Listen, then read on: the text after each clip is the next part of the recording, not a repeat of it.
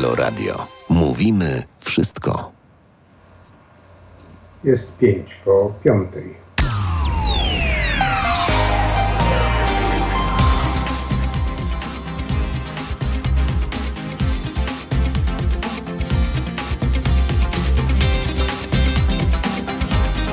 Jarosław Szczepański. Będę dzisiaj z Państwem w 18.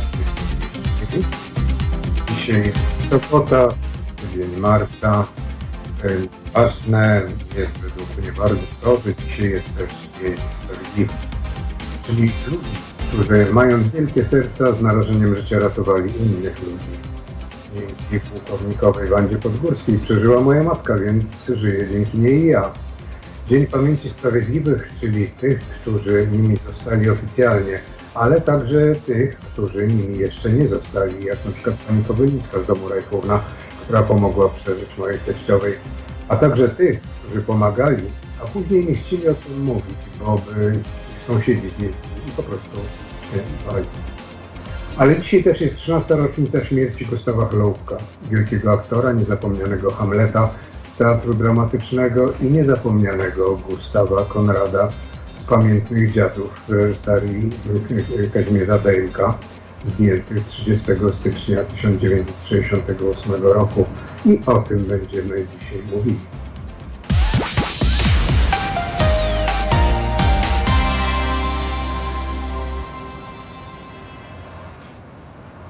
17.06. Dzisiaj będziemy rozmawiać, tak jak już powiedziałem przed chwilą, nie tyle o dziadach Dękowskich, co o marcu 68, marcu 1968 roku. Dlatego, że jest po pierwsze marzec był 8 marca, jak to było, jakby to tak można traktować. Po drugie e, zaczął się trochę wcześniej. Gościem programu będzie Dariusz Stola, profesor Dariusz Stola, zresztą autor książki Emigracja Pomarcowa, wydanej przez Instytut Studiów Społecznych Uniwersytetu Warszawskiego w 2000 roku. Dla mnie i dla mojego pokolenia marzec 68 był najlepszą lekcją wychowania obywatelskiego. Niektórzy mówią górnolotnie, że początkiem drogi do niepodległości. Lekcja, jaką odebrałem, jaką odebraliśmy na Uniwersytecie Warszawskim czy na innych uczelniach, na ulicach, była, jest nie do zapomnienia była najskuteczniejszą lekcją wychowania obywatelskiego, jaką odebrałem przed dwudziestką. System totalitarny ujawnił wtedy i pokazał swoją najbrzydszą twarz antydemokratyczną, antywolnościową, antyinteligencką, antysemicką, antyniepodległościową. System rozwiał złudzenia co do dalszej możliwości reformowania go. Sama władza zmyła złudzenia, z jakimi wielu ludzi żyło. Wtedy stało się jasne, że reformowanie tamtego systemu raczej nie, nie nastąpi. Po prostu to się nie uda. Największym dorobkiem marca 68 można rzec był początek myślenia wspólnego. Myślenia o tym, że trzeba przekroczyć bariery schematów, bariery między tradycyjnym światem lewicy, prawicy, bo te bariery tak naprawdę pękły w marcu 68 roku. Marzec ówczesny, marzec 68, pokazał wielu, szczególnie młodym ludziom, że najważniejsze jest myślenie. Myślenie mądre, trudne, oparte o te doświadczenia, które wtedy pobraliśmy. Na widoczne działania opozycji demokratycznej trzeba było czekać aż 8 lat. Solidarnościowy zryw nastąpił 4 lata później, ale trzeba było jeszcze czekać następnych 8 lat, by udało się to, czego domagano się w marcu 68 wolności słowa, wolności narodowej, wolności ekonomicznej. Marzec 68, pokolenie czapki studenckiej czy zimowych naucznic z tłumikiem. Lecz jak nazwać nas młodszych w ciągu trzech lat dorosłych od tej wiosny przedwczesnej do zimy? Śpiewał w 1971 roku taki zespół Salon Niezależnych. Śpiewał słowami pieśni Dobre Wychowanie. Słowami twórcy z tej studenckiej pieśni późniejszego, żeby było jasne, działacza PZPR, a dzisiejszego barda PiSu, czyli Marcina Wolskiego, skądinąd historyka z Uniwersytetu Warszawskiego.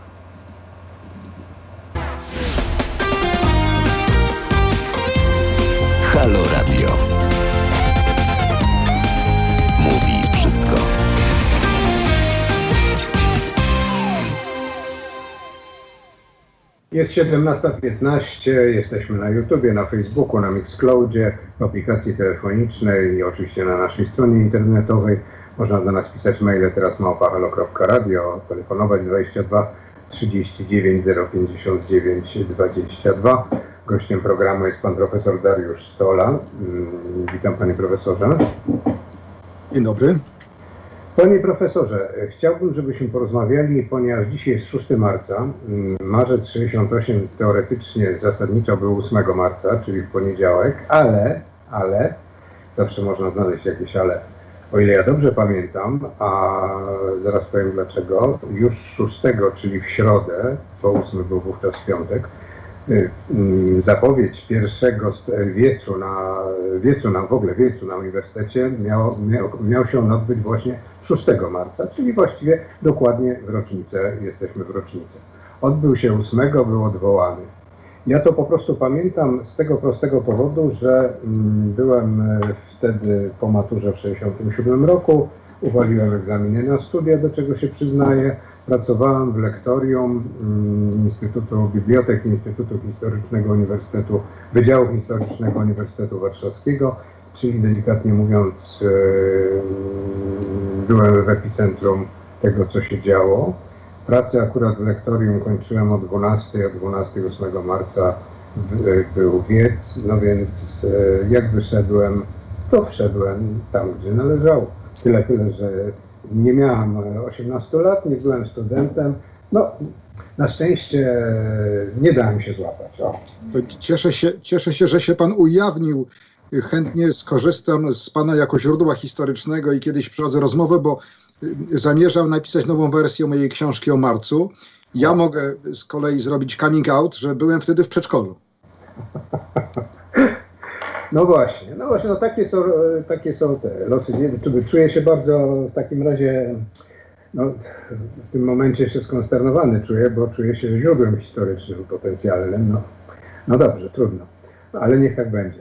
Panie profesorze, czy marzec, e, ja mówiłem e, parę minut temu, że dzisiaj też jest rocznica śmierci Gustawa Holubka, czyli, czyli Konrada Gustawa z dziadów tamtejszych, znaczy tamtych dziadów które były zdjęte 30 stycznia i wtedy była pierwsza demonstracja mm, przeciwko zdjęciu dziadów.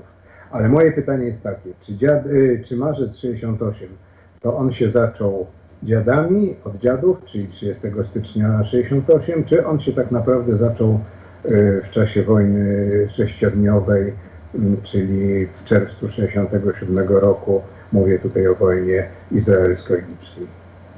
Wie pan, no, wydarzenia historyczne, zwłaszcza takie większe wydarzenia historyczne, polegają tak naprawdę na splocie kilku nurtów wcześniejszych wydarzeń. Ja lubię to sobie wyobrazić, też tak tłumaczyłem studentów, jakbyśmy mieli y, nitki czy linki, które biegną równolegle, czy zbiegają się i w pewnym momencie one tworzą węzeł. I marzec jest takim węzłem, gdzie zbiega się kilka rzeczy. Pan wspomniał tutaj o wojnie sześciodniowej na Bliskim Wschodzie, w którym Polska razem z innymi krajami komunistycznymi stanęła po stronie krajów arabskich, y, zaopatrywała je w broń, zwłaszcza Związek Radziecki, a potem zerwała stosunki y, z Izraelem jako agresorem na te kraje arabskie. Y, Jedna tylko Rumunia się z tego wyłamała, więc jest to ważny wątek, dlatego że on dosyć szybko z propagandowej kampanii antyizraelskiej, która była czymś normalnym, po prostu Izrael był lokajem amerykańskiego imperializmu i to nikogo nie dziwiło. Jeszcze tam było, jeszcze było z RFN-em połączenie, była taka książka Jakiego Walichnowskiego Izraela. A tak, mój ulubiony profesor, doktor generał habilitowany, bo takich tytułów się dosłużył ostatecznie Tadeusz Walichnowski, y, czołowy specjalista y, wywiadu PRL w zakresie syjonizmu, nie znał hebrajskiego, ale specjalistą pozostał. I on y, y, y, połączył, to było bardzo zręczne połączenie, dlatego że Niemiecka Republika Federalna, tak ją wówczas nazywano, teraz nazywa się Republiką Federalną Niemiec, była czołowym czarnym ludem PRL-u. Jeśli kimś straszono, to po pierwsze Niemcami. A połączenie No to chyba, wró- to, to chyba wróciło. to wróciło ewidentnie i co ciekawsze, to byli ci źli Niemcy, bo byli dobrzy Niemcy w NRD. W, Niemczech Zachodnich byli ci źli Niemcy, neofaszyści, rewizjoniści, którzy chcieli odebrać nam Śląsk i Pomorze. Natomiast połączenie ich z Żydami było dobre, bo perwersyjne. twierdzenie, że armia izraelska wzoruje się na armiach Hitlera, było dobre, bo było skandaliczne, prawda? I to wzbudza emocje, wzbudza zaciekawienie i jako narzędzie propagandy zarówno antyniemieckiej, jak i antyizraelskiej, żydowskiej było dobre. Ale co było moim zdaniem najważniejsze w tym wszystkim? Że już po kilku dniach tej propagandy pojawił się tam wątek syjonistów wewnętrznych. Nie tych dalekich syjonistów gdzieś tam na Bliskim Wschodzie y, albo w Waszyngtonie, ale mieszkających w Polsce i ukrywających się, i ukrywających swe niecne zamiary. I to się pojawiło w takim sławetnym przemówieniu Władysława Gomułki w sali kongresowej, jak zwykle długim i potwornie nudnym.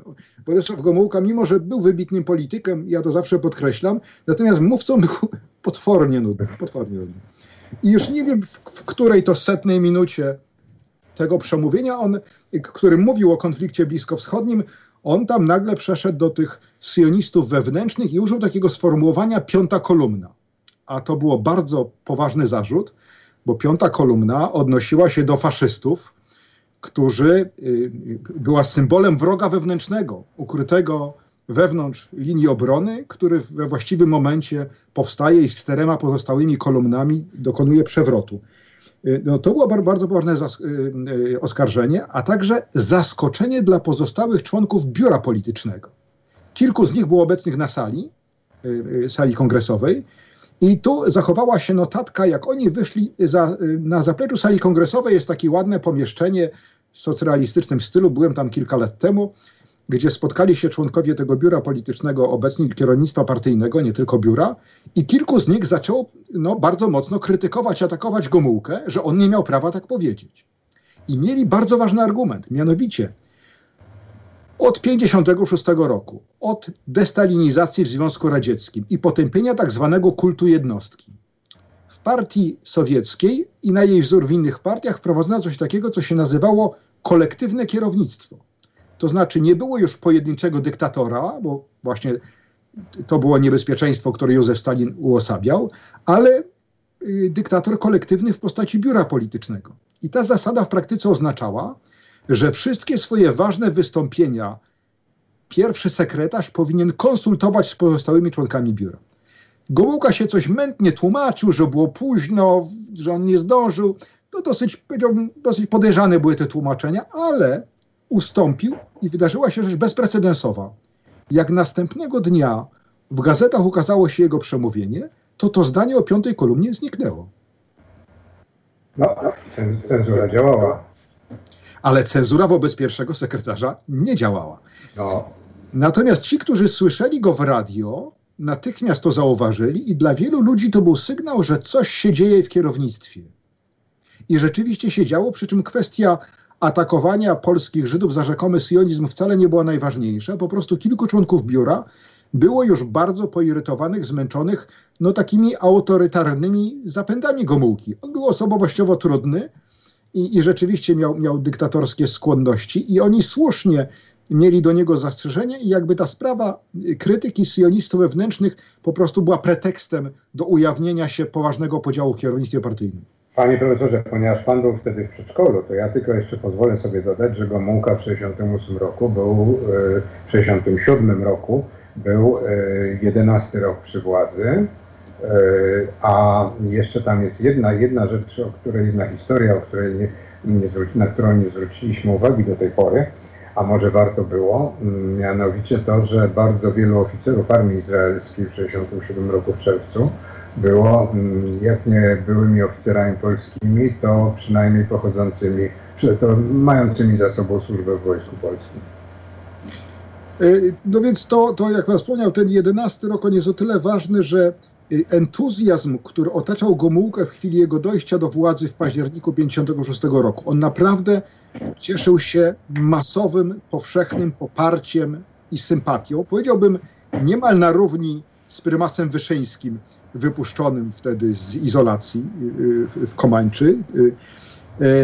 Więc po tych 11 latach to stopniowo ulegało erozji, się ulatniało, rosło niezadowolenie, szczególnie wśród inteligencji, która Y, bardzo żałowała y, no, śmierci nadziei, które październik wzbudził na taki socjalizm z ludzką twarzą, na polską drogę do socjalizmu, ale stopniowo także w szerszych warstwach o ile w pierwszych latach po przewrocie październikowym widzimy bardzo wyraźny wzrost płac realnych, naprawdę żyło się lepiej. Pojawiły się towary konsumpcyjne, których nie było w okresie stalinowskim. Natomiast od połowy lat 60. mamy stagnację płac, przyszłość jawi się w niezbyt ciekawych kolorach i w 1967 roku mamy na przykład serię protestów przeciwko podwyżkom cen. I to wzbudziło zaniepokojenie kierownictwa partyjnego i jest jednym z powodów, dla których tak brutalnie zareagowały na bunt studentów. No tak, ale na razie jesteśmy jeszcze w 1967 roku, czyli, czyli na moje pytanie, czy, czy dziady, czy wojna sześciodniowa, wychodzi na to, że jednak wojna sześciodniowa. Że wojna, sześć, wojna sześciodniowa, ale tam też są dłuższe historie. Na przykład kwestia podziałów w kierownictwie partyjnym. Bardzo wiele wątków z propagandy marcowej, jak się im dokładnie przyjrzeć, to było już wyrażonych w 1956 roku podczas walki między dwoma frakcjami w PZPR, tak zwaną frakcją Natolińczyków i frakcją Puławian. Te nazwy pochodziły od miejsc, gdzie oni się spotykali. Natolińczycy w pałacyku w Natolinie, na południowych obrzeżach Warszawy, a y, część Puławian mieszkała w takiej pięknej kamienicy przy ulicy Puławskiej w Warszawie. Y, jedna z frakcji była bardziej, powiedziałbym, zachowawcza i też taka zamordystyczna, że chętnie sięgała po, po, po pałkę i co, co tu dużo gadać, była też na krótszej smyczy do towarzyszy radzieckich. Y, ta druga była bardziej reformistyczna, nazywanie liberalną jest troszeczkę niestosowne, no bo oni wszyscy byli umoczeni w okresie stalinowskim, wielu miało krew na rękach po obydwu stronach, natomiast miała jakiś pomysł na reformę tego polskiego komunizmu i ostatecznie to właśnie Puławianie zawiązali sojusz z Gomułką, bardzo mu pomogli w powrocie do władzy, przy czym Gomułka, i tutaj właśnie podkreślam jego zręczność, jego polityka, on w przeciągu kilku lat umieścił swoich zaufanych ludzi na kluczowych stanowiskach i co tu zgadać, Puławian wykolegował. Stopniowo ich odsuwał. Tu jest taki ważny moment, kiedy e, Zambrowski, najważniejszy z Puławian, e, zostaje odstawiony na boczny tor, trafia na drugorzędne stanowisko e, i, i wspominam go dlatego, że on nieoczekiwanie wróci właśnie w kampanii marcowej, nie osobiście wróci, tylko jako figura żydowskiego stalinisty. Symbol. Tak jest. Żydowski stalinista. Ciekawe określenie. Bardzo. Zresztą później bardzo popularne skądinąd. Czyli, czyli jesteśmy, dobrze, czyli już skoczyliśmy w 60, można powiedzieć, 8 rok, czyli dochodzimy do dziadów. Dochodzimy do dziadów i, i dziady y, mają takie znaczenie takiego symbolicznego momentu, kiedy no, po prostu czara się przelała. Czara goryczy inteligencji twórczej, młodej inteligencji, no jednak zdjęcie ze sceny klasycznego dzieła literatury polskiej. E, jak ktoś Ale najpierw, po... Panie profesorze, najpierw było 13, o ile dobrze pamiętam, e, to już pamiętam z książki, 13 e, przedstawień dziadów, które się odbyły od bodajże października, w październiku i listopadzie 67 roku. Odbyły się te przedstawienia i no, przedstawienia nie mi oceniać, nie, nie, nie oglądałem ich, natomiast one wzbudzały żywiołową reakcję publiczności. I może nie samo przedstawienie, tylko to, jak publiczność je interpretowała i okazywała, a okazywała je w postaci znaczących okrzyków chwili, kiedy tam są słynne zdania, kogo to ślą do Polski władze carskie w tymże XIX wieku, z oczywistymi odniesieniami, powiedziałbym, do jakości moralnej i politycznej przywódca, przywództwa PRL. I tutaj e, e, e, ci, którzy doprowadzili do zdjęcia dziadów ze sceny, no powoływali się na to, że to wzbudzi zrozumiałą gorycz, niechęć towarzyszy radzieckich, ale tak naprawdę wygląda na to, że to po prostu była nadgorliwość lokalna. Nie mamy dowodów, żeby to towarzysze radzieccy mocno naciskali. To raczej zostało wykorzystane przez takie zachowawcze siły w, w, w, we własnej polskiej partii y, komunistycznej do tego, żeby to zdjąć, co okazało się błędem. To znaczy błędem w tym sensie, że zostawiło iskrę do y, pierwszych demonstracji ulicznych od dawna, y, najpierw w obronie dziadów, a następnie, kiedy doszło do represji za te demonstracje, wśród nich było usunięcie ze studiów Adama Michnika i Henryka Schleifera, no to właśnie grupa ich przyjaciół postanowiła zwołać wiec, od którego żeśmy zaczęli. Wiec 8 marca na Uniwersytecie Warszawskim. Panie profesorze, wrócimy do rozmowy za minutę.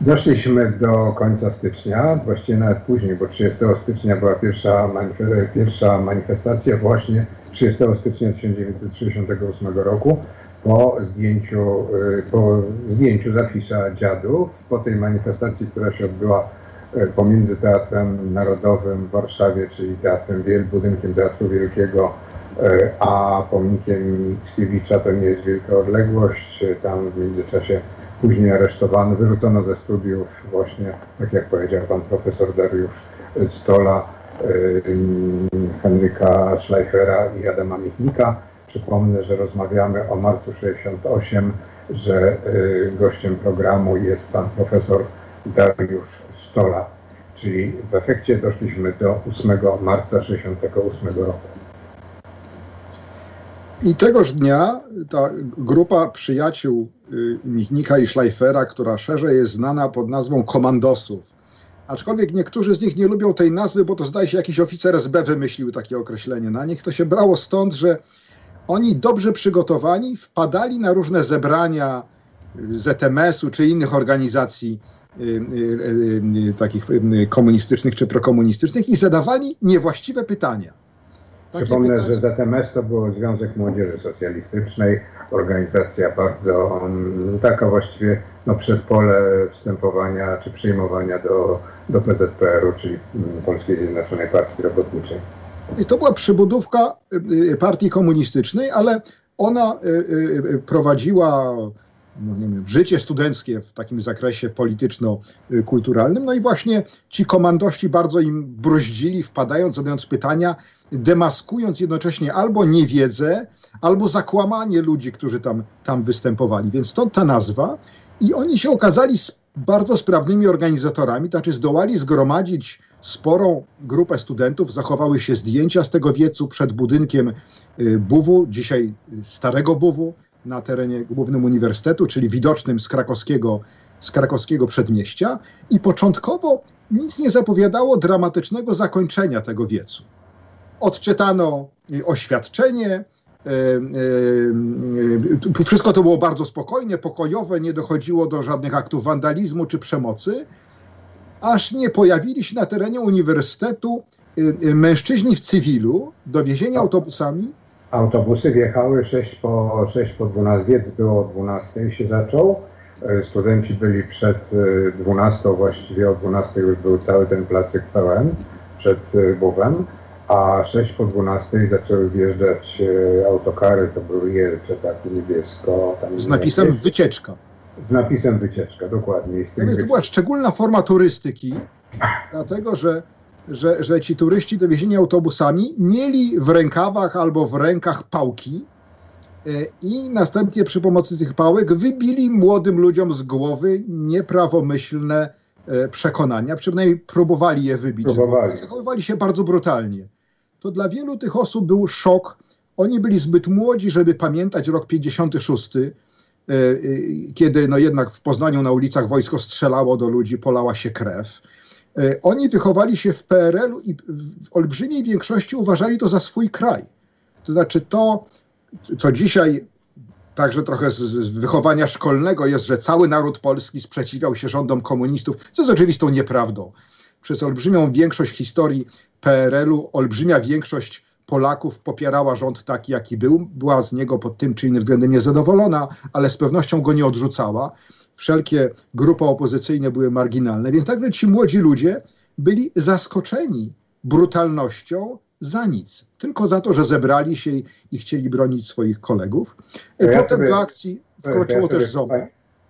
Jeszcze nim, pan, nim wkroczymy z ZOMO, to ja sobie pozwolę E, dorzucić mały kamyczek, panie profesorze, jeśli pan pozwoli, bo tuż przed 12, jak pracowałam w tym lektorium na uniwersytecie, tuż przed 12 zadzwoniła do biblioteki moja mama, która pracowała w wydawnictwie w Ministerstwie Handlu Zagranicznego, czyli przy Wiejskiej, tam gdzie dzisiaj jest kancelaria prezydenta I mm, bardzo mnie poprosiła, żebym natychmiast po tej 12 poszedł do domu.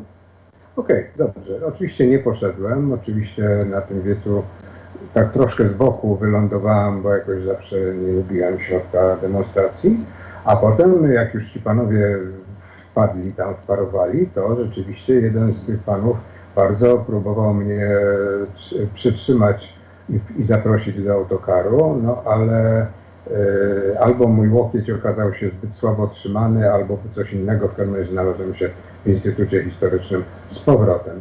Ale do woli wyjaśnienia, y, później matka mi tłumaczyła, że mieli mieć jakieś spotkanie w, właśnie w Instytucie Koniunktury i Cen Handlu Zagranicznego, w którym pracowała, ale jeden z panów y, pracowników Ministerstwa Handlu Zagranicznego. Powiedział, że mu, muszą odwołać to, to zebranie, dlatego że mają akcję na mieście.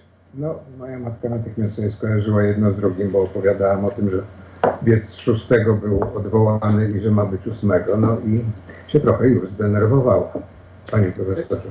No i co, to ja jestem zdziwiony, że aż tak dobrze wykształceni byli ci, ci, ci mężczyźni z, z wycieczki, która wjechała. Nie wiemy, do dzisiaj nie zachowały się żadne listy, nie wiemy dokładnie, kto to był. Y, y, y, wiemy, że większość z nich to byli ormowcy, czyli członkowie Ochotniczej Rezerwy Milicji Obywatelskiej, takiej paramilitarnej organizacji liczącej kilkaset tysięcy członków w, w owym czasie, do której należeli przeważnie, powiedziałbym, młodzi, nie młodzi, w średnim wieku, robotnicy, urzędnicy, którzy robili ruch na świeżym powietrzu, kiełbaski i piwo przy ognisku podczas E, takich szkoleń. E, zaskakująca była ich brutalność i zaskakujące było też to, że władze zamiast wprowadzić e, ZOMO do akcji, a przypomnę, że to właśnie była formacja policyjna stworzona w 1956 roku do rozpędzania zamieszek. Wcześniej Polska Ludowa takiej formacji nie miała, czego jednym ze skutków było to, że wypuszczali wojsko na demonstrantów. Wojsko strzelało i kończyło się bardzo, bardzo krwawo. Tak jak w Poznaniu w 1956 roku w czerwcu. Tak jest, więc, więc po jakimś czasie to, to ZOMO dołączyło do bijatyki. Studenci uciekali z terenu uniwersytetu, więc to się rozniosło, rozniosło się na ulicę.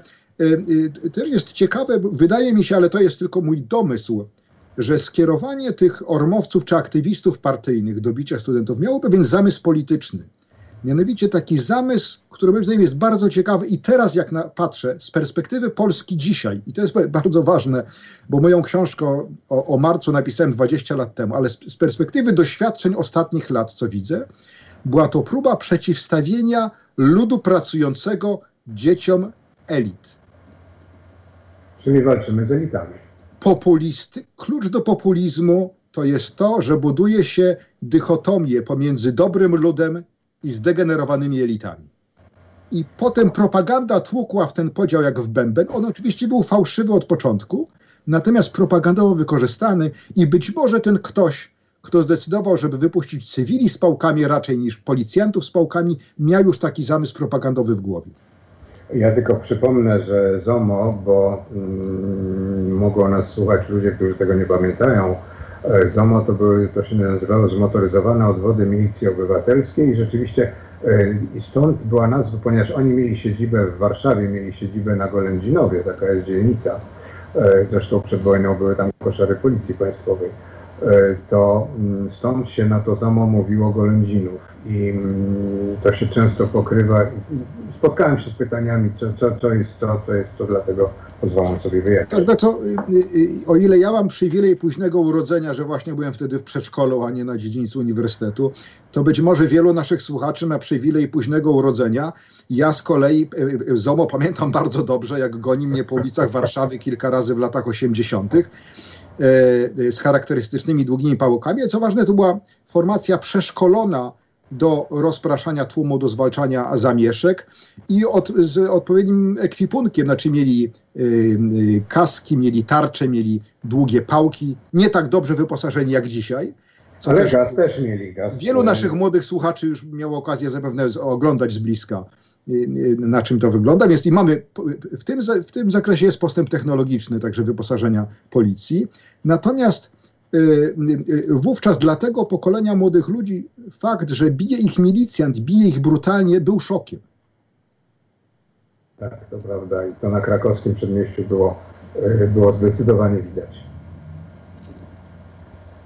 Panie profesorze, czy jest pan, czy ja zniknął? Jestem, jestem. A, jest pan, dobrze. Na, mówię, że na krakowskim przedmieściu to było zdecydowanie widać. ZOMO, o ile dobrze pamiętam, e, wtargnęło właśnie, znaczy weszło do akcji gdzieś mniej więcej koło pół do trzeciej. Przypomnę, że wiec było 12. Um, czyli to było już praktycznie po, po, no, no, po rozproszeniu wiecu na Uniwersytecie Warszawskim. Czyli to była taka akcja, która była dodatkowym dopełnieniem, które miało no, właściwie no, rozpętać awanturę. No właśnie, tu jest, jest sporo niejasności na temat tego, kto podejmował decyzje, jakie miał motywacje tych decyzji. Czołówka partyjna była poza Polską. To jest bardzo ważny aspekt, że Gomułka był za granicą na takim posiedzeniu kierownictw partii komunistycznych bloku radzieckiego i niektórzy nawet przypuszczali, że chodziło o jakąś rozgrywkę przeciwko niemu, żeby go postawić przed faktami dokonanymi. Nie wiemy, trudno to, trudno to powiedzieć. Być może były różne ośrodki decyzyjne, kto inny wypuszczał cywili z pałkami, kto inny wypuszczał zomowców z pałkami, tego nie wiemy. Wiemy natomiast, że jeżeli chodziło o to, żeby stłumić w zarodku zamieszki i nie doprowadzić do ich rozprzestrzenienia się, to to się nie powiodło bo w przeciągu następnych kilkunastu dni doszło do protestów, zamieszek, demonstracji y, młodzieży, już nie tylko studentów, ale właśnie młodzieży w kilkudziesięciu miastach Polski. I to nie tylko tam, gdzie były ośrodki akademickie, nie tylko w Krakowie, Wrocławiu y, czy Gdańsku, ale także w mniejszych miejscowościach, gdzie uczelni nie było. I włączyli się nie tylko studenci, ale także młodzi robotnicy, uczniowie e, szkół zawodowych. No, trzeba pamiętać, że wtedy studentów było w Polsce niewiele. To w III Rzeczpospolitej żeśmy doznali rewolucji edukacyjnej, że liczba studentów wzrosła czterokrotnie. To jest jedno z wielkich osiągnięć e, e, Polski lat 90. Natomiast wtedy bycie studentem jednak było czymś elitarnym, aczkolwiek gro studentów pochodziła wówczas z rodzin chłopskich i robotniczych. To była forma awansu społecznego, bardzo istotna. I właśnie ci młodzi ludzie, i studenci, i robotnicy, oni byli pierwsi, żeby okazać niezadowolenie, żeby wyjść na, wyjść na ulicę. Stąd, jak mówimy o tym buncie y, marcowym, to nie mówię o buncie studenckim, ale o buncie całego pokolenia młodzieży. Tam jeszcze warto pamiętać, że przecież były strajki, strajki na uczelniach. Na Politechnice był no, w sumie dość długi strajk, bo on był kilkudniowy Także i cała Politechnika była obstawiona, e, obstawiona ludźmi, którzy no, w jakiś sposób no, popierali strajkujących studentów. To, było to, też jest, to też jest bardzo ciekawe, co pan mówi, że się wykształca cały repertuar różnych form protestu. Wiece, demonstracje, przemarsze, zamieszki, strajki okupacyjne, wywieszanie transparentów, coś czego nie było od 56 roku, a ściślej od zamknięcia po prostu w 57 roku, y, kiedy, kiedy doszło do takich demonstracji. Październikowych demonstracji, na, y, szczególnie na Marszałkowskiej, właśnie w okolicach Politechniki również. No właśnie, ale ci młodzi ludzie, którzy demonstrowali czy strajkowali w 68 roku, oni musieli wymyśleć albo skądś wziąć pomysły na te formy protestu. I tu bardzo ciekawa jest taka forma, która się po angielsku nazywa sit-in, i polega na tym, że się siada nagle, zamiast się rozejść na wezwanie policji czy, czy rektora uniwersytetu. I ono nam, ten, y, y, y, praktykowanie tego sit-inu nam pokazuje jeszcze jeden ważny wymiar te, te, tego ruchu protestu, mianowicie wymiar międzynarodowy. Skąd młodzi Panie studenci wiedzieli? Panie profesorze, za, e, wrócimy za parę minut do naszej rozmowy, dobrze? Dobrze.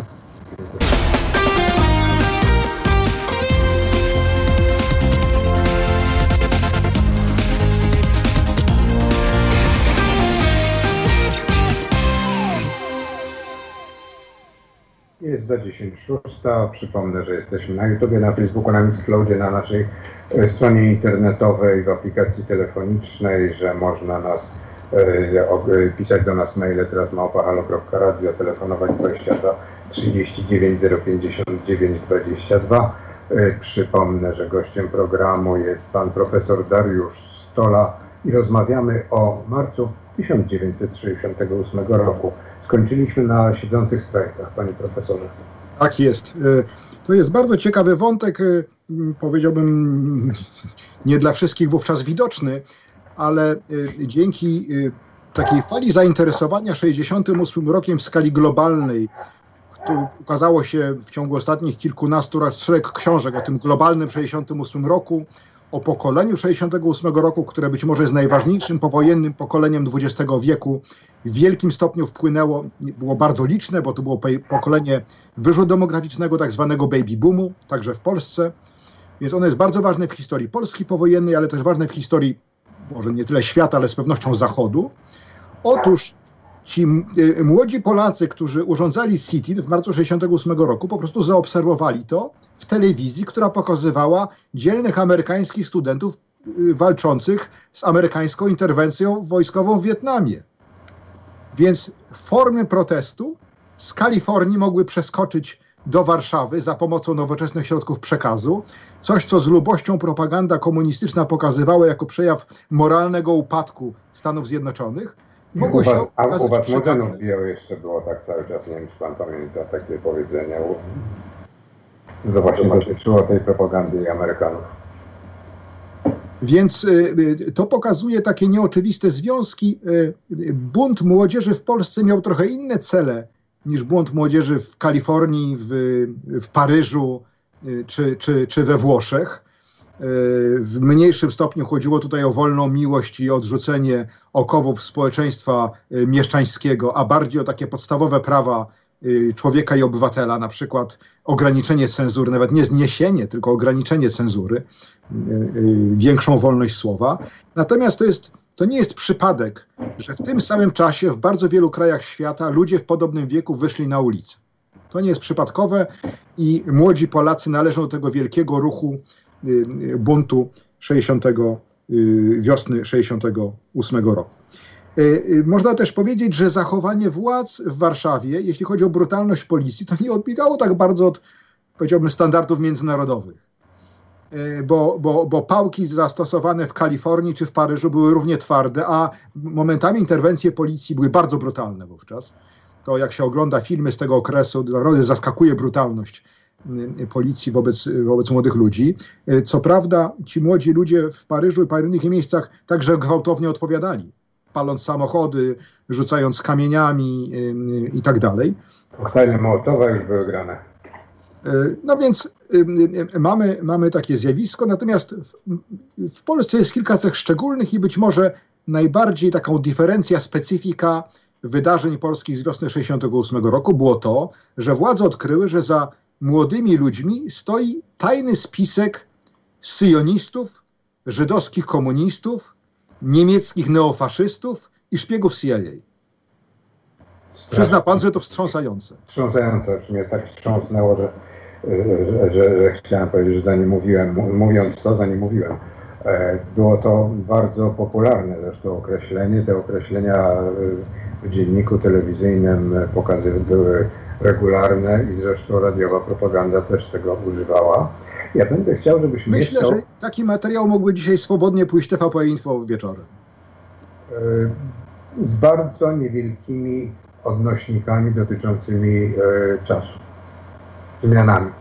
A reszta... Natomiast ta nić ciągłości ideowej jest wyraźna. Ja będę chciał, żebyśmy jeszcze na jedną rzecz zwrócili uwagę.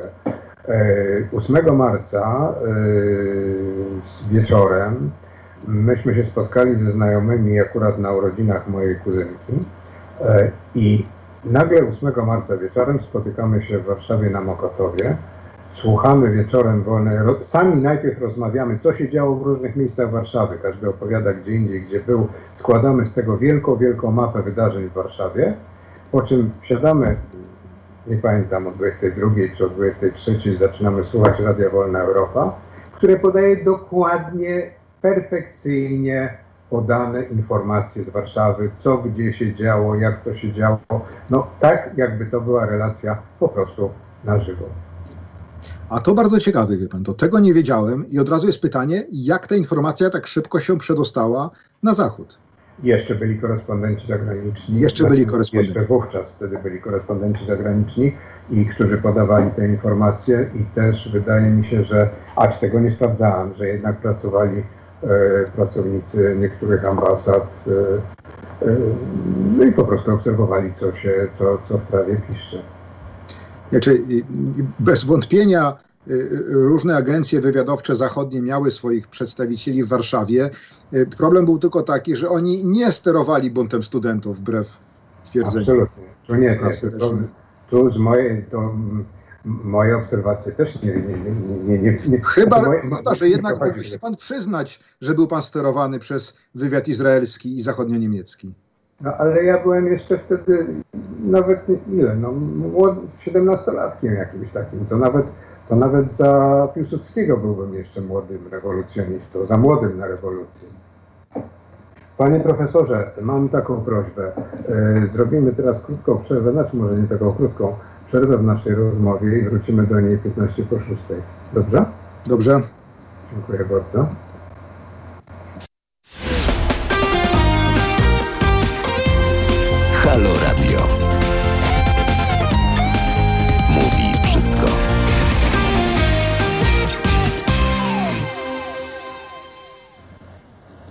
Jest pięć po szóstej, czyli 18.05.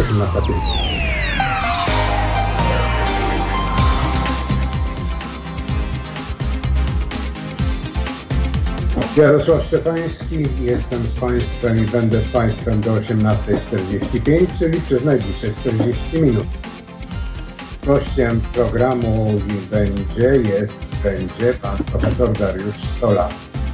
Przypomnę, że dziś jest 6 marca 2021 roku.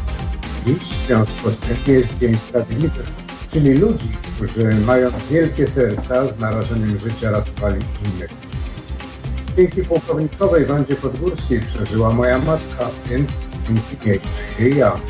Dzięki pamięci, Dzień Pamięci Sprawiedliwych to tych, którzy nimi zostali oficjalnie i tych, którzy nimi jeszcze nie zostali przykład pani ministra Dąbrowska, która pomogła przez mojej teściowej, a także tych, którzy pomagali, a później nie chcieli o tym mówić, byli sąsiedzi zwiedli i woleli po prostu o tym, że pomagali, zapomnieć.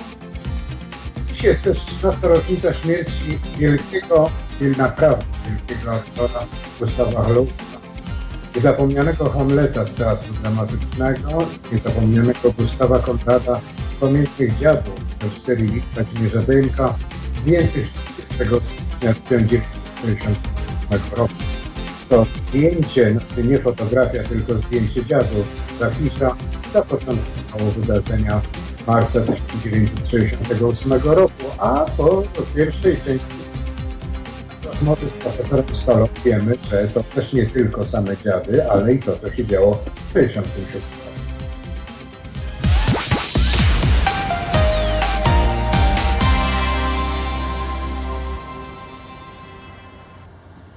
Przypomnę, że jest 18.07, e, że gościem programu jest pan profesor Dariusz Stola, że rozmawiamy o 1968 roku. Rozmawialiśmy o tym, czy e, w pierwszej godzinie programu o tym, czy marzec zaczął się e, w styczniu zdjęciem e, Dziadów Zafisza, przedstawienia teatralnego w Teatrze Narodowym w Warszawie, czy zaczął się wcześniej wojną sześciodniową między Izraelem a państwami arabskimi na Bliskim Wschodzie. To się działo z kolei w czerwcu 1967 roku.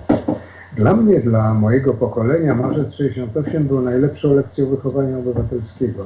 Niektórzy mówią górnolotnie, że początkiem drogi do niepodległości. Lekcja, jaką ja odebrałem, jaką odebraliśmy na Uniwersytecie Warszawskim, na innych uczelniach, na ulicach, była nie do zapomnienia. Była najskuteczniejszą, jaką odebrałem przed dwudziestką. System totalitarny ujawnił, pokazał swoją najbrzydszą twarz antydemokratyczną, antywolnościową, antyinteligencką, antysemicką i antyniepodległościową w efekcie.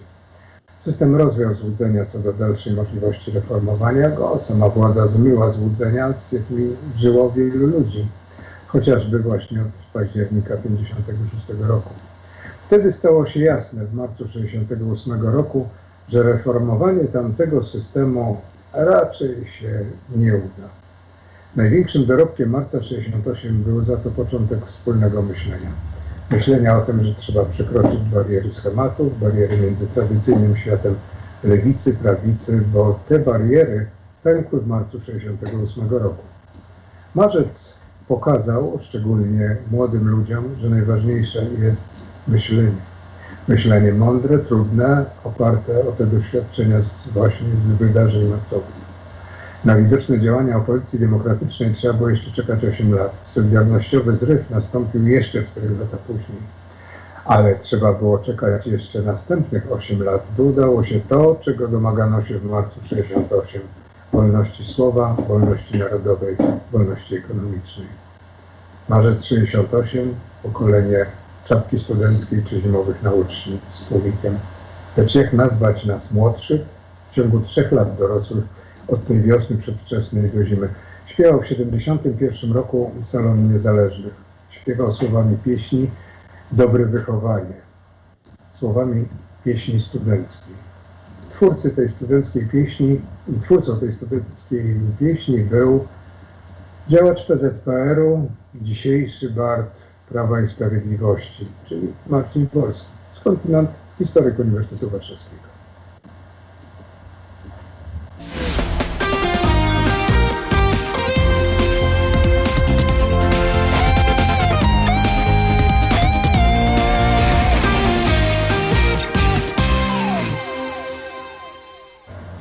18.15. Przypomnę, że jesteśmy na YouTubie, na Facebooku, na Mixcloudzie, na naszej stronie internetowej, na, w aplikacji telefonicznej, że można do nas pisać komentarze, można do nas pisać maile, można do nas telefonować, ale też przypomnę, że od poniedziałku do piątku zapraszamy do słuchania, stałego słuchania felietonistów i felietonistek w Halo Radio.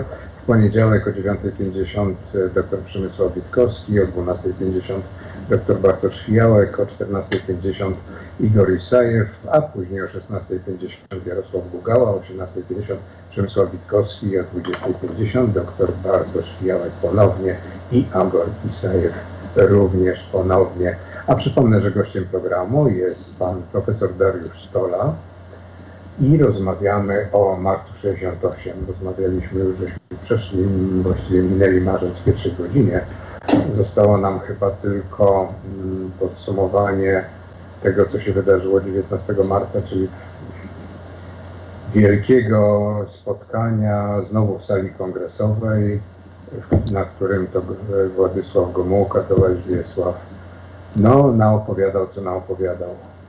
No to nie, nie, nie. Ja bym zachęcał, żeby się skupić właśnie na tych dniach pomiędzy 8 a 19 marca. To są bardzo ważne dni. Po pierwsze dlatego, że 8 marca, nawet jak tam weszli ci faceci z pałkami, to wcale nie było przesądzone, co się będzie działo dalej.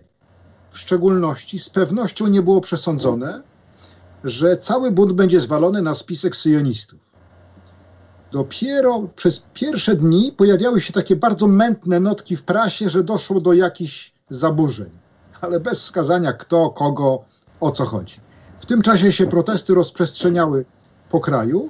również, również pod hasłem prasa kłamie i paleniem y, Trybuny Ludu, żołnierza wolności. To jest, to jest trochę później, ale co jest ważne, że Żydów jeszcze nie ma w tej propagandzie. Dopiero się pojawiają po kilku dniach i to, co jest bardzo ciekawe, pojawiły się najpierw w drugorzędnej gazecie o bardzo ciekawym rodowodzie. No idzie, gazeta nazywa się Słowo Powszechne, należy do organizacji o nazwie Stowarzyszenie PAX, które jest, uwaga, organizacją postępowych katolików, założoną i prowadzoną przez faszystę. Nie Jeżeli ktoś uważa, że historia nie jest ciekawa, to tu jest taki moment, kiedy przedwojenny faszysta, wybitny przywódca e, ruchu narodowo-radykalnego, o imieniu Bolesław. Bolesław Piasecki, po wojnie zatrzymany przez NKWD i w zasadzie sprzed, można powiedzieć, że sprzed plutonu egzekucyjnego nieomal doprowadzony do, do, do pułkownika NKWD, składa im ofertę polityczną, która się tamtym spodobała. I dostaje zgodę na założenie organizacji, której istotną rolą jest to, żeby być koniem trojańskim wobec katolików polskich. w imię czego? W imię wspólnej nienawiści do demokracji. To jest to, co łączy faszystów i komunistów, wspólna nienawiść do demokracji. A ideę państwa, które Piasecki głosił przed wojną, państwa ewidentnie totalitarnego, zarządzanego przez monopolistyczną partię polityczną, no tylko tyle, że nie komunistyczną, ale nacjonalistyczną, no ale jakby to zmienić, to, to wiele rzeczy było podobnych. I właśnie w ich gazecie ukazuje się artykuł, który ujawnia ten ohydny spisek. Artykuł jest anonimowy i ujawnia ohydny spisek właśnie bardzo ciekawej grupy. Syjonistów, zachodnio-niemieckich rewizjonistów, czyli tych, co chcieli odebrać Polsce Wrocław, Szczecin i Gdańsk, E, i tak zwanych bankrutów politycznych, i tu są wymienione nazwiska żydowskich komunistów odsuniętych po 1956 roku. Więc mamy zestaw oczywiście zupełnie niemożliwy. Nigdy się nie spotkali, nie mogli się dogadać, ale jest e, to mnie oświeciło to, jak przeczytałem taką książkę historyka średniowiecza, który opisywał początki y, y, ateizmu czy korzenie ateizmu w ówczesnym antyjudaizmie, czyli takiej wrogości wobec Żydów jako religii. I powiedział, że, że do pewnego momentu no to jest rodzaj niechęci zrozumiały między grupami religijnymi w tym okresie. Natomiast potem ten obraz Żyda nabiera cech chimerycznych. Ale co to znaczy? Otóż chimera to jest taki potwór mitologii greckiej, który ma, składa się z części różnych zwierząt. Ma ogon węża, pazury lwa, głowę kobiety, Chodzi o to, że takie potwory nie istnieją. Natomiast... Zawsze myślałem, że pan się zajmuje historią najnowszą, a nie tylko starożytnością. Nie, nie ale czasami, czasami, jak jest, podsunął mi kolega i to było bardzo ciekawe. Otóż, co jest ciekawe do zrozumienia propagandy w 1968 roku i aż do dzisiaj. Otóż należy tak przedstawić przeciwnika, że był taką chimerą. Na przykład żydowski nacjonalista, a zarazem kosmopolita, niewykonalne. Albo stalinista, a zarazem agent CIA. Nie, nie, ma czegoś takiego. I pytanie, jak można tak absurdalną figurę używać w propagandzie? Ano można, bo jaką ona ma cechę? Ona pokazuje, jak ohydna to jest postać. Jak ohydnym człowiekiem musi być ten syjonista, że on pracuje z niemieckimi neofaszystami. Musi być naprawdę straszny i dlatego się świetnie nadaje na wroga. Wzbudza obrzydzenie, niechęć i strach. Więc z punktu widzenia teorii propagandy, świetny zabieg, z drobnym zastrzeżeniem, że oczywiście fałszywy. To ja jeszcze teraz to skomentuję, kurwie lepiej. A tak, pamiętny felietonista z epoki, znowu Tadeusz. młodsi mogą nie znać, ale piękny, on się nazywał Kur, Tadeusz, jeśli się nie mylę. Kur. Chyba Tadeusz. Tak. I był jednym z czołowych piór tej nagonki marcowej i już nie wiem, kto to tak go celnie podsumował, że kurwie lepiej. E, to nie jedyne powiedzenie z tego okresu było. No tak. Jest tak. Pierwsza rzecz, jak powiedziałem, to jest jak ci Żydzi stali się no, tym prawdziwą przyczyną zamieszek i głównym wrogiem w propagandzie ówczesnej. Druga jest, y, jaka była w tym rola towarzysza Gomułki? Kto o tym decydował? I wygląda na to, że inicjatywa nie wyszła od niego. On w pewnym momencie musiał to zaakceptować Natomiast jak pan mówił o tym jego słynnym przemówieniu już drugim w sali kongresowej, to owszem, on w nim atakuje syjonistów, ale jak dokładnie to przeczytać, to tak naprawdę on próbuje już hamować propagandę antysyjonistyczną. On widzi, że tam dochodzi do pewnych przegięć, które mu się nie podobają, do atakowania wszystkich Żydów i próbuje przesunąć uwagę na inne przyczyny i próbuje też rozdzielić, że owszem, mamy w Polsce brzydkich syjonistów, i on mówi, że ma nadzieję, że oni wyjadą do tej swojej ojczyzny, bo każdy będzie mieć jedną ojczyznę. Natomiast są też kosmopolici, też bardzo nieciekawa grupa, ale są też dobrzy Żydzi, polscy patrioci, obywatele i z nimi będziemy budować socjalizm. Więc on próbuje nieco bardziej subtelne narzędzia, ale sala, tam jest, sala kongresowa jest wypełniona działaczami y, partyjnymi, bardzo jej się to nie podoba. Jak krytykuje syjonistów, to sala klaszcze, krzyczy i woła Wiesław, daj nazwiska, żeby zdemaskować tych syjonistów. A jak on próbuje to hamować, no to sala wyraża niezadowolenie. I to jest bardzo ciekawy moment. Gomułka chyba wtedy też widzi, że coś, na co on pozwolił, na rozpętanie tej kampanii, wymyka się spod kontroli. I potem, zwłaszcza w kwietniu on już próbuje hamować, ale widzi, że mu to nie idzie. Jest taki bardzo ciekawy moment. jak w ramach tej ogólnej nagonki nagle dochodzi do zebrania komórki partyjnej w ambasadzie polskiej w Londynie, gdzie dochodzi do zupełnie niebywałego aktu demokracji wewnątrzpartyjnej. Mianowicie zostaje wyrzucony z partii ambasador. O, to chyba według nowych przepisów. No więc y, oczywiście nic takiego się nie zdarzało, ale co ważniejsze, zorganizowali to oficerowie wywiadu, czyli MSW, tam ukryci i nie, nie, nie, nie kryjąc się specjalnie, to było raz. A dwa, że oni jednak poszli trochę za daleko, bo o tym, kto będzie ambasadorem albo nie będzie, to decydowało biuro polityczne, a nie jacyś faceci z MSW. I tu Gomułka już postawił sprawę twardo, zaczął pokrzykiwać na sekretarzy wojewódzkich i nadal to nie pomagało i ostatecznie walnął pięścią w stół i w czerwcu nawet propaganda wprowadziła zakaz atakowania syjonistów. Był zapis na syjonizm. Słowo znika. Niemniej to, co się wydarzyło od tego 11 marca, kiedy się pojawili po raz pierwszy, do początku czerwca, było wystarczającą, no, wystarczająco ohydne, wystarczająco przykre. Poza tym nie chodziło tylko o słowa, też o czyny. Wielu ludzi straciło pracę, straciło stanowiska, zostało publicznie oplutych i powiem tak, no to jest dobry powód, żeby się spakować i wyjechać. Zwłaszcza, że wtedy właśnie otwarto im drzwi szeroko otworem. I tu trzeba powiedzieć o roli tychże tajnych służb. To nie tylko w ambasadzie w Londynie.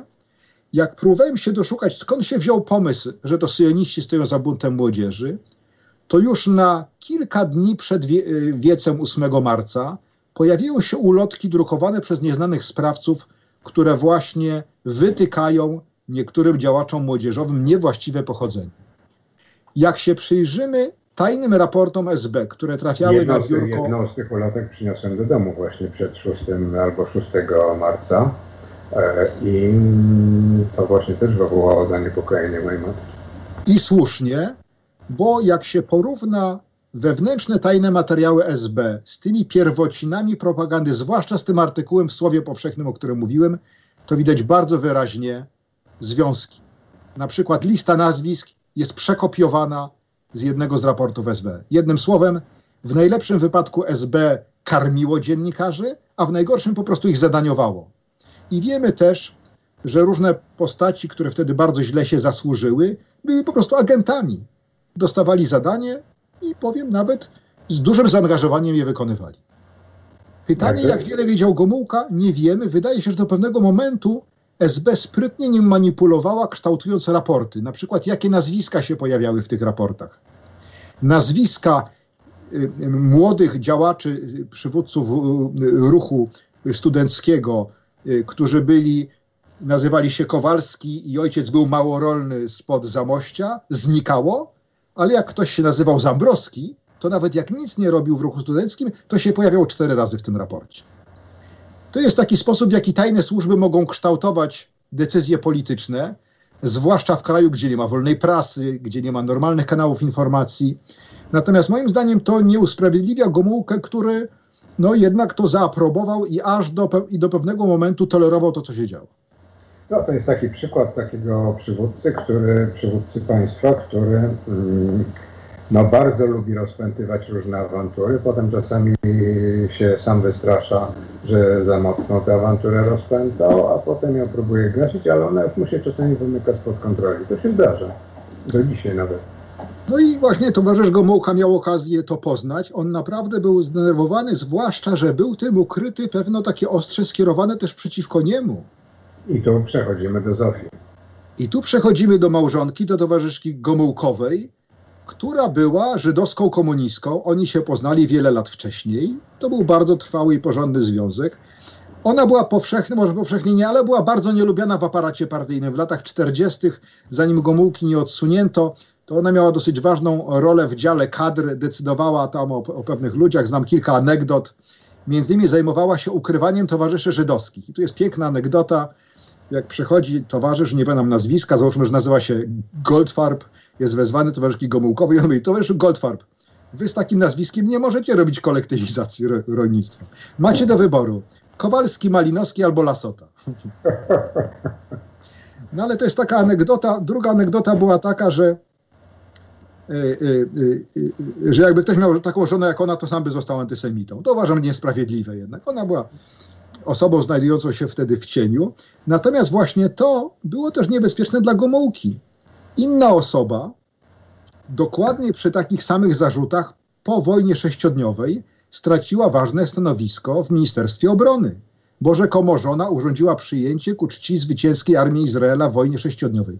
Nieprawda, wszystko było wymyślone, ale plotka została umiejętnie rozprowadzona wśród oficerów i ten człowiek stracił zaufanie kadry oficerskiej. Więc takie metody yy, wówczas były skuteczne i dzisiaj są skuteczne. Łatwo jest komuś przypiąć łatkę, bardzo trudno jest to potem z siebie zmyć. Oczernianie ludzi za, za plecami. Wtedy nie było sieci społecznościowych, nie było Twittera i Facebooka, natomiast były sieci tajnych współpracowników Służby Bezpieczeństwa i wszechobecna plotka.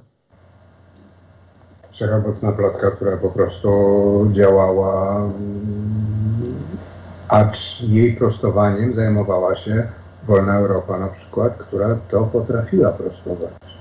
Tak, ale y, w kraju, w którym nie ma wolności słowa, w którym nie ma wolnej prasy, w którym wszystkie media są kontrolowane przez jedną partię, plotka jest często uważana za wiarygodne źródło informacji, bo dostarcza informacji, których nie ma gdzie indziej. Kraju, w którym się bardzo lubi spiski i różne inne takie teorie spiskowe.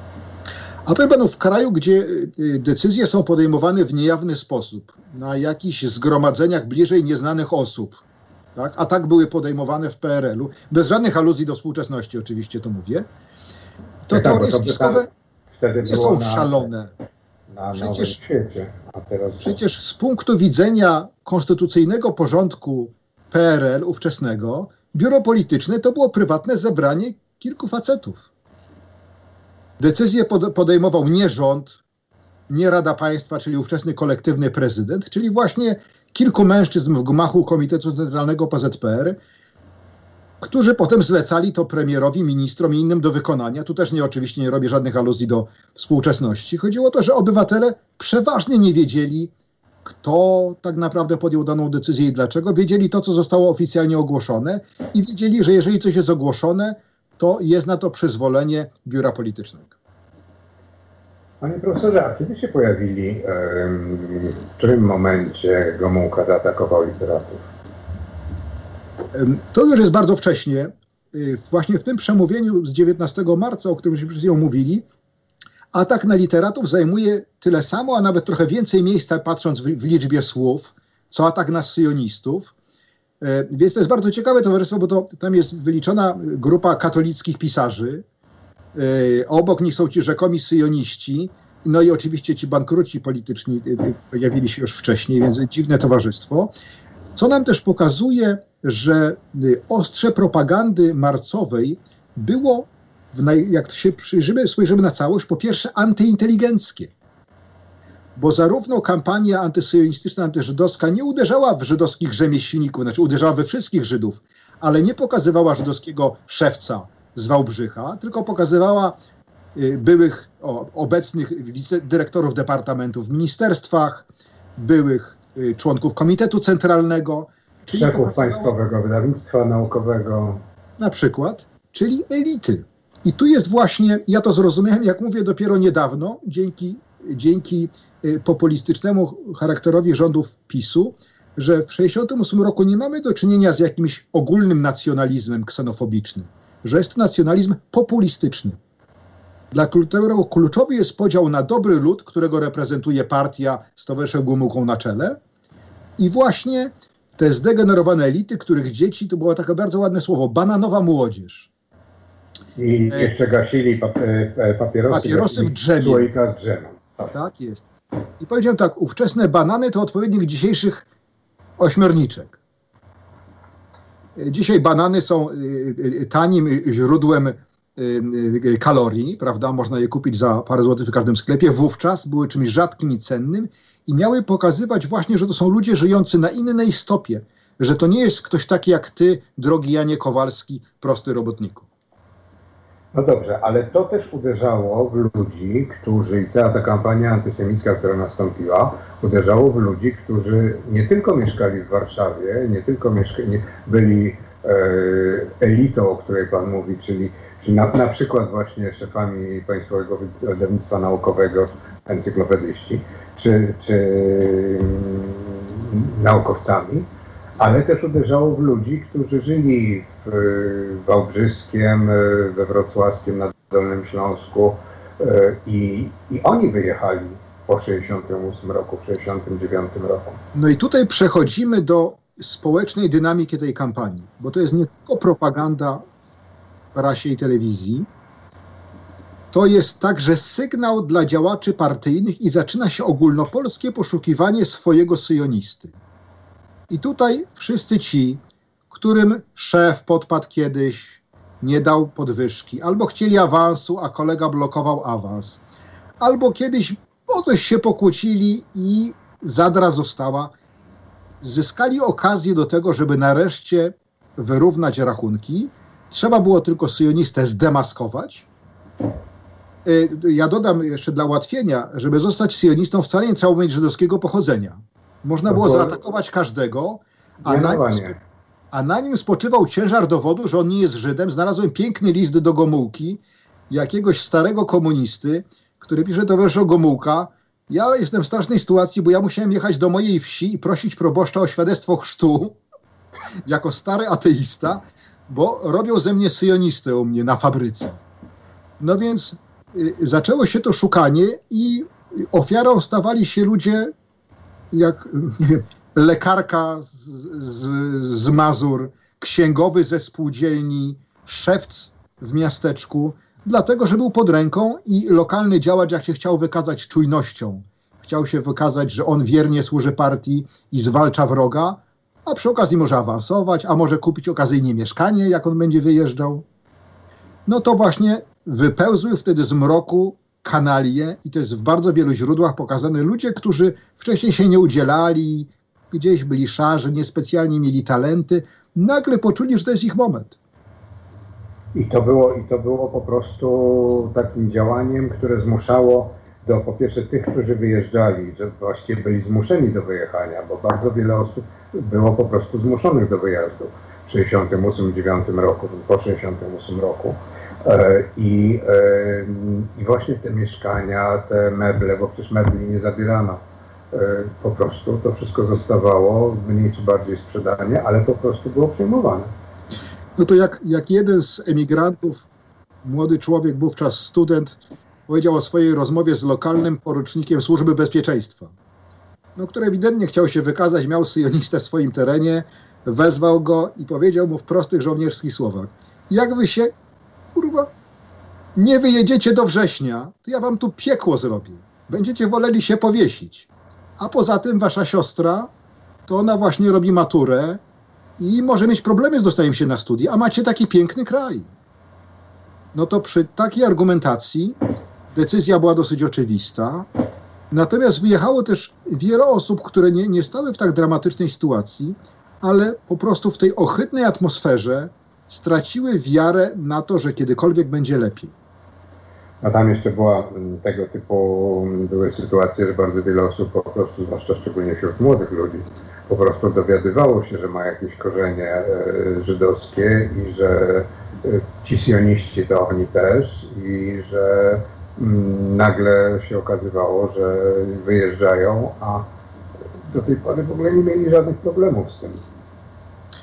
E, tak, ja znam kilka takich przypadków osób, które dopiero do, w 1968 roku, w tym jedna od oficera SB, dowiedziała się, że jej matka jest Żydówką, która to ukrywała od wojny. Chciała oszczędzić córce bolesnych doświadczeń swoich z okresu niemieckiej okupacji i udawało jej się do 68 roku. Tak, to było dość, mm, to było dość, no nie powiem, że powszechne, ale y, znam wiele takich przypadków. Panie profesorze, ile osób wyjechało? bo pan robił badania w tej publikacji. Mm, które Robiłem badania, y, y, wnioski o zgodę na wyjazd do Izraela, a przymuszano wszystkich, którzy mieli żydowskie pochodzenie, nawet jak chcieli wyjechać gdzie indziej, żeby deklarowali wyjazd do Izraela, bo wtedy ich pozbawiano obywatelstwa. Złożyło niecałe 14 tysięcy osób. Sądzę, że jeszcze kilkaset, może półtora tysiąca dostało zgodę, na przykład małżeństw mieszanych, dostało zgodę na wyjazd gdzie indziej. Nie, na przykład Leszek Kołakowski, którego nie wywalono za syjonizm, tylko za rewizjonizm. Y,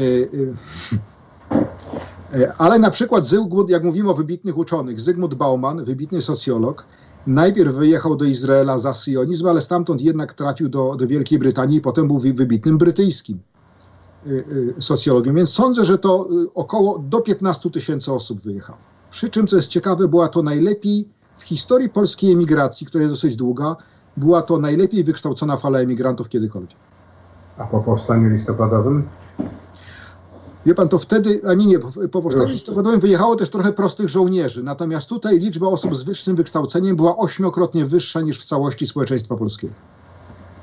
Było jeszcze w 1968-1969 roku była jeszcze sytuacja taka, że to był właśnie wyjazd, e, tak jak pan powiedział, z tym paszportem jednostronnym, to był dokument podróży, który był po prostu odbierano obywatelstwo i dawano dokument podróży i bujaj się. Jesteś... Tak, to jest jedyny znany mi dokument, który stwierdza, kim ktoś nie jest. On stwierdzał, posiadacz niniejszego dokumentu nie jest obywatelem Polski. To nie jest yy, chyba właściwe, delikatnie mówiąc, albo w ogóle z prawem mające coś wspólnego www.zrzutka.pl ukośnik Halo Radio. 10 zł miesięcznie.